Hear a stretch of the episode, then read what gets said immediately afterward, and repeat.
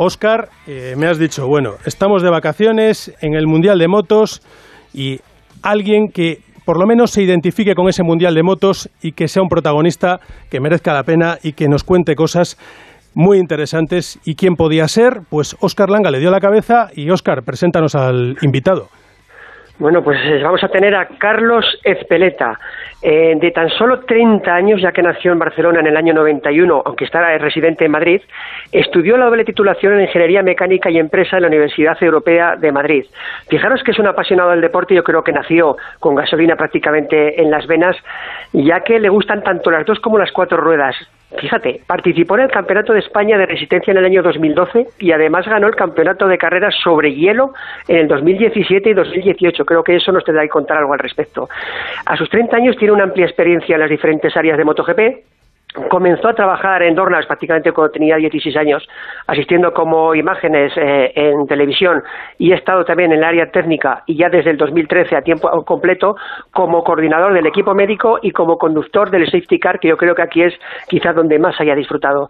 Eh, dirigiendo el departamento de deportes desde el año 2017, Carlos fue nombrado director gerente de la compañía en el año 2020 y en el año 2021, eh, y aunque fue nombrado también ya director deportivo, siendo responsable de áreas deportiva y técnica de los campeonatos, así como, fijaros, de supervisar las, las actividades en los departamentos de promotores, operaciones y promociones del talento. Yo creo, Rafa, que Carlos Espeleta ha adquirido quizá un poco el olfato de su padre en su buen hacer como negociador, ya que también representa a Dorna ante las otras instituciones como es la Federación Internacional, la Asociación de Equipos y también la Asociación de Constructores, aunque yo creo que posiblemente Carmelo pueda tener un digno sucesor. Hola, Carlos Espeleta, buenas tardes. Muy buenas tardes. ¿Me ha fallado en algo Oscar en la presentación? No, no, Acierto total. Pero bueno, hay, hay, hay, parte subjetiva también. Bueno, eh, se nota que, bueno, podría ser tu representante, ¿no? Sí, sí, sí. No, Yo solo he dicho la verdad, ¿eh? Es lo que es lo que es y ya está. Muchísimas gracias, Oscar. No me doy, es la realidad, Carlos. Bueno, Carlos, eh, apellido Peleta, eh, ya lo ha dicho Oscar, ¿no? Eh, eres hijo de Carmelo Peleta y, desde luego, a ti los circuitos, eh, tú los circuitos los llevas en la sangre.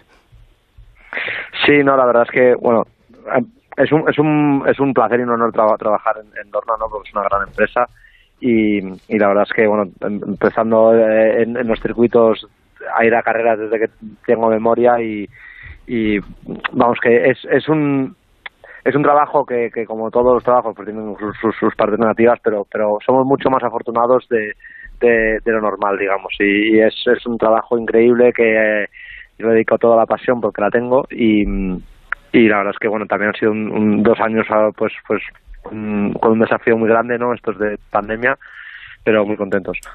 Eh, Carlos, eh, ¿cómo recuerdas, eh, bueno, cuándo recuerdas que fue tu primera visita a un circuito? Eh, porque siempre se cuenta la anécdota, por ejemplo, de que de que tu padre entró en el maletero de un coche la primera vez que entró en el Jarama, ¿no? Eh, siempre se ha contado esto, o sea, supongo que tú no, ¿no? yo, afortunadamente no, yo afortunadamente entré con pase desde, desde pequeño, eh, pero vamos, o sea, digamos que no era cuando cuando yo empecé a ir las carreras no era el, mundo profesional que, que el, el, que era ahora, ¿no? Entonces, eh, pues, pues era, era, pasábamos las horas eh, pues pues nosotros pues otros hijos de, de, trabajadores de, del mundial pasábamos pues nos hacían hacer de todo pues íbamos a, a pues a la producción de pancartas íbamos allá a hacer la producción de, de pancartas o eh, a cantar números a cronometraje íbamos a cronometraje y ahí pues nos soltaban como si fuera, yo que sé, un parque de atracciones a, las 8 de la mañana y nos recogían a las 8 de la noche. Entonces, pues al final son muchas horas de circuitos, muchas horas de, de oír a, a, los mayores hablar en conversaciones y tal, que pues pues pues algo algo se te queda, ¿no? Oye, ¿y cuál es esa primera, bueno, lo, lo primero así que se, te, que se te viene a la cabeza, o ese primer piloto con el que coincidiste que decías tú, bueno, pues no sé, Ángel Nieto, eh, Alex Cribillé, o algún piloto extranjero que, que tú pues alucinabas la primera vez que lo veías y que pudiste estar con él? Pues yo, yo, me acuerdo cuando, cuando yo empecé a ir a las carreras con, bueno, yo empecé a ir muy, muy, muy joven, ¿no? Pero eh, cuando las primeras memorias que tengo era pues justo cuando cuando pues, estaban pues Emilio y, y Alex disputando esos mundiales del 99. 99 sí. correcto, que, que, que, no como ahora, pues era, era un cambio, ¿no? Tener un, a un español ganando. Entonces, eh, pues, pues, eh, pues la gente de Dorna lo, sentía bastante y tal, aunque con, con, con completa imparcialidad como, como, como, como siempre, ¿no? Pero pero la verdad es que esos, esas primeras memorias y luego la verdad es que yo a, los pilotos los he admirado mucho, siempre muchísimo les sigo admirando. Y entonces pues pues cada conversación con un piloto eh, ya sea de, de Moto 3, de Moto GP o de, de cualquier copa de, promoción que tenemos, pues siempre máximo respeto, ¿no? Porque son ellos los que los que se juegan la vida cada, cada sesión. Bueno, ya ha sido evolucionando, eh, digamos, conociendo todo desde, desde pequeño y ahora eh, ya estás metido eh, como un ejecutivo más de, de Dorna. cuéntanos un poco cuáles son las funciones de, de Carlos Ezpeleta actualmente dentro de, de, este imperio, casi que es Dorna. Sí, pues, o sea, justo fue inconvenientemente o convenientemente justo antes del COVID, un, mes antes que, en un consejo de, de, accionistas de Dornas, pues, pues se me hizo la, promoción a este, a este nuevo rol. Y, y pues con, con digamos que el, el trabajo es el, el, mismo de siempre en el paddock porque ya desde hace tres o cuatro años pues llevo llevando toda esa parte que para mí es, es digamos la más interesante la que la que más me gusta de, de relación con los equipos con relación con, con los pilotos el, y luego también digamos el, el, diseño del reglamento deportivo que para mí mi, mi, forma de verlo es el, intentar hacer que las carreras sean lo más eh, digamos lo, lo, mejor posible para el fan, ¿no? Para los aficionados. Oye, déjame hacerte pues, un eh, paréntesis ahí. Eh, ¿Qué te parece a ti, por ejemplo, que la Fórmula 1 ahora, tú que eres un amante también de los coches, eh, se plantee estas carreras al sprint, como la que va a haber el próximo fin de semana en Silverstone? no sé, pues ¿lo ves posible también con vosotros? Nosotros, nosotros tenemos eh, muchísima relación con, la Fórmula 1 y sobre todo ahora que, se ha nombrado a, a Stefano Domenicali como, como CEO. Y, a, ver, yo, yo en mi opinión creo que es un acierto total, eh, pero también digamos que cada, cada deporte es diferente y ellos tienen unos problemas y nosotros otros, ¿no? Y, yo creo que el, el, problema de una carrera... Eh, que, que sea pues súper interesante no, no, no, no era nuestro problema no digamos y tengamos nosotros también tenemos un sábado que yo creo eh, con, como este yo creo que es, que es un sábado muy interesante también entonces eh, ¿por qué no? Eh, son cosas que se, que se pueden que se hablarán con los equipos que claramente eh, pues cada, cada, cada campeonato es diferente, cada deporte es diferente, nosotros tenemos unos riesgos, los pilotos hacen daño, eh, son cosas a, poner sobre la mesa, ¿no? Pero yo creo que para ellos yo creo que va a ser un acierto seguro. Bueno, tenemos también eh, por ahí a Chechu Lázaro, que ya ha vuelto de, de la revista. Eh, Chechu, es que, claro, ¿te pones a trabajar en verano también? no, que me ponéis a trabajar en verano. Porque mira, Carlos, Carlos, el campeonato, mira, nos estaba dando vacaciones, ¿eh?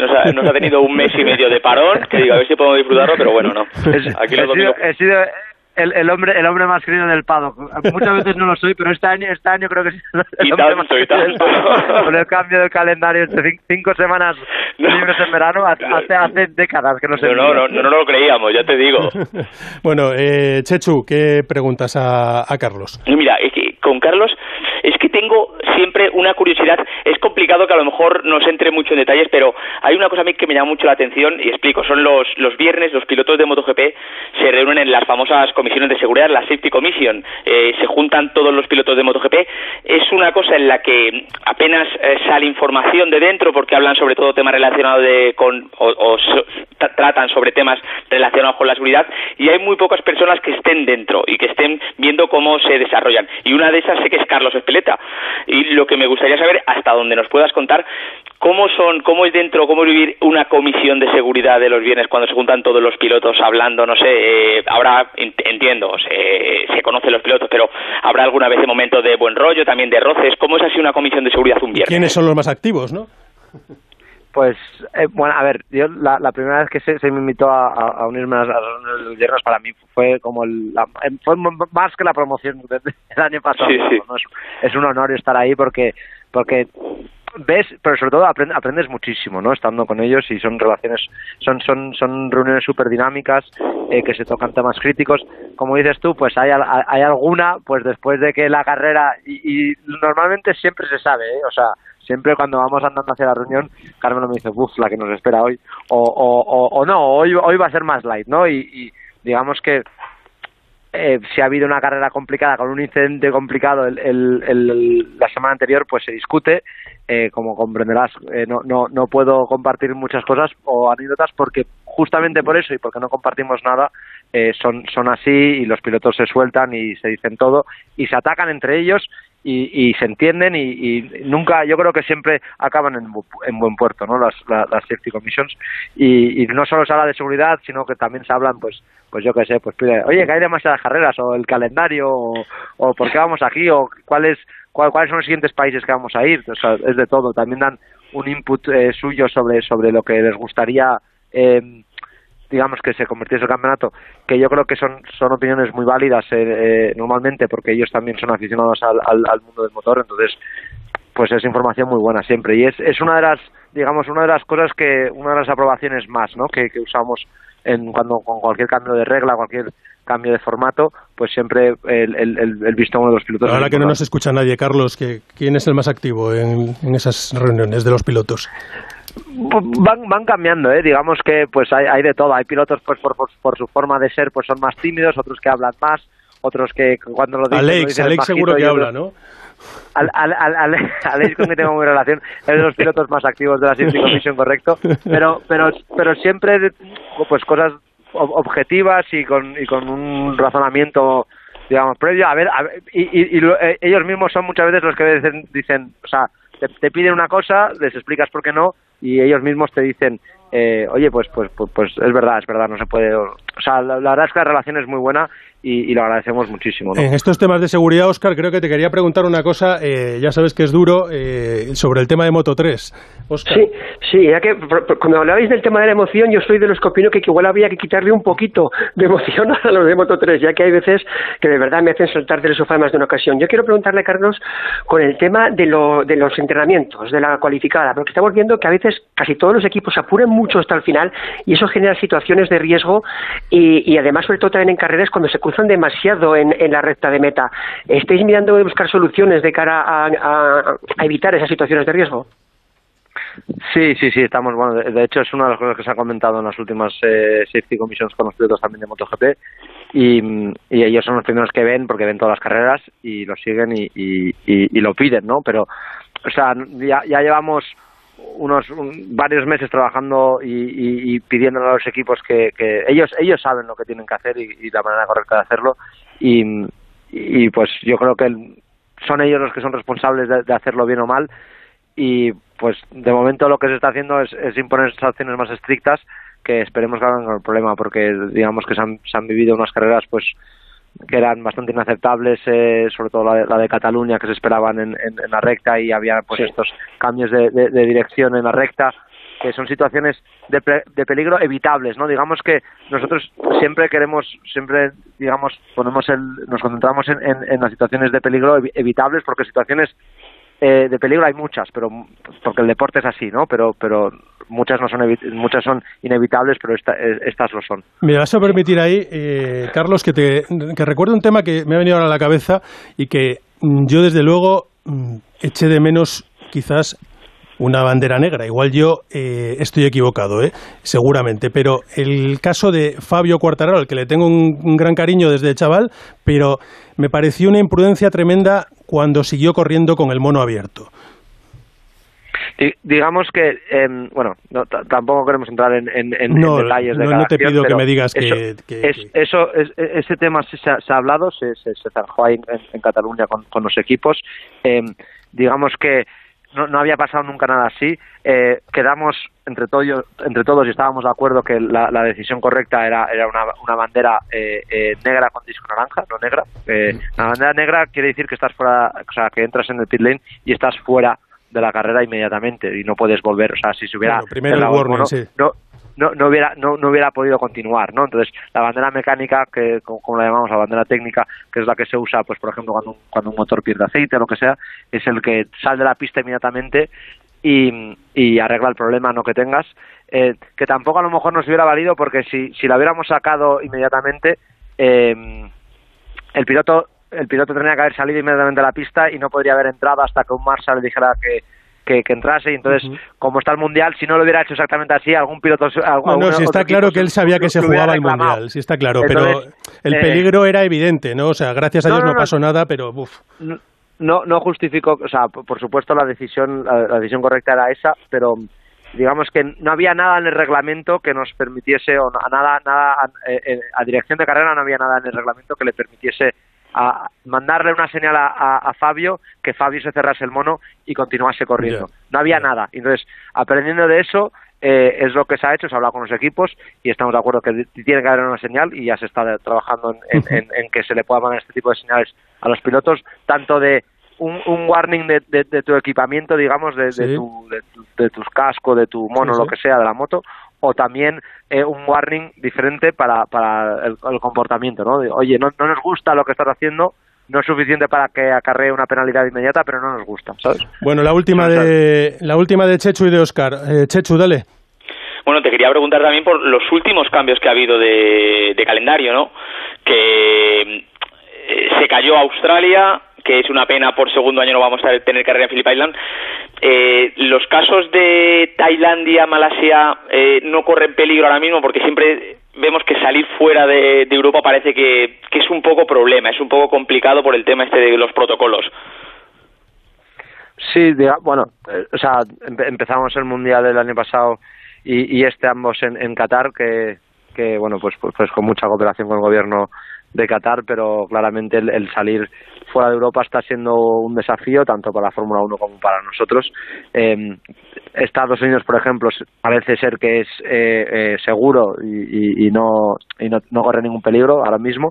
Digamos que todo el calendario en sí es, digamos, con, con las últimas eh, digamos noticias, pues nunca sabes, pero digamos que de lo que queda de calendario, pues sí, pues Tailandia y Malasia son digamos, el, nuestro focus ahora mismo en lo que estamos trabajando mucho con el gobierno en el tema de protocolos, de cómo vamos a llegar, vamos a, desplazar hasta ahí, luego desde el aeropuerto hasta el hotel y el hotel al circuito, pues, pero vamos, de momento, por las noticias que llegan, las fechas son, son factibles y trabajaremos en ello. Digamos, el, el, Mundial se merece salir de, de Europa y, y, los aficionados, pues de ahí, eh, ya sea por la tele o, en persona, pues, pues tiene muchas ganas de, volver a seguir el Mundial. Está siendo un desafío grande estos dos años para, para poder juntar el, calendario. Una rápida antes de que cierre Oscar. el público, eh, tenemos todavía Motorland y Cheste aquí en España.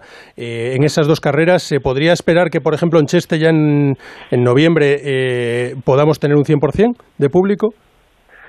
La, la realidad es que depende depende, nosotros, o sea, nosotros llegamos a acuerdos con los, con los circuitos para ir a, hacer el evento ahí. El, el, tema del, del, público y la asistencia de los espectadores depende siempre del circuito, el, promotor local, digamos, con el gobierno.